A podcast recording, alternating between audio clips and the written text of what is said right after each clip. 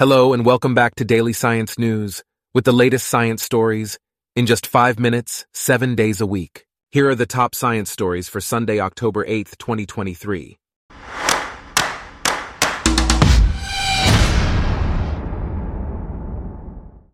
Today's episode is brought to you by Blogcast, your personalized audio feed, available on iPhone and Android. In Norway, an iron horseshoe and bridle have been discovered in ice, potentially dating back to the Viking Age, which lasted from AD 793 to 1066. The artifacts were found on the south side of the Lendbreen Pass, a popular route for travelers. Archaeologists are conducting further research before attempting to remove the items from the massive prehistoric freezer.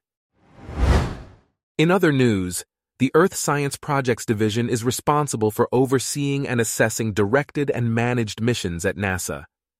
The division plays a crucial role in managing Earth science data and expanding the historical Earth science record. Their main objective is to ensure the successful execution and implementation of missions by employing the best personnel and processes. Lastly, to finish, the Earth Science Projects Division at NASA SPD is dedicated to advancing our understanding of Earth through various missions and data management. Their continuous oversight and independent assessments contribute to the expansion of our knowledge about our planet. Our top science stories for today are brought to you by Blogcast, your personalized audio feed. Download the free Blogcast app on your iPhone or Android today.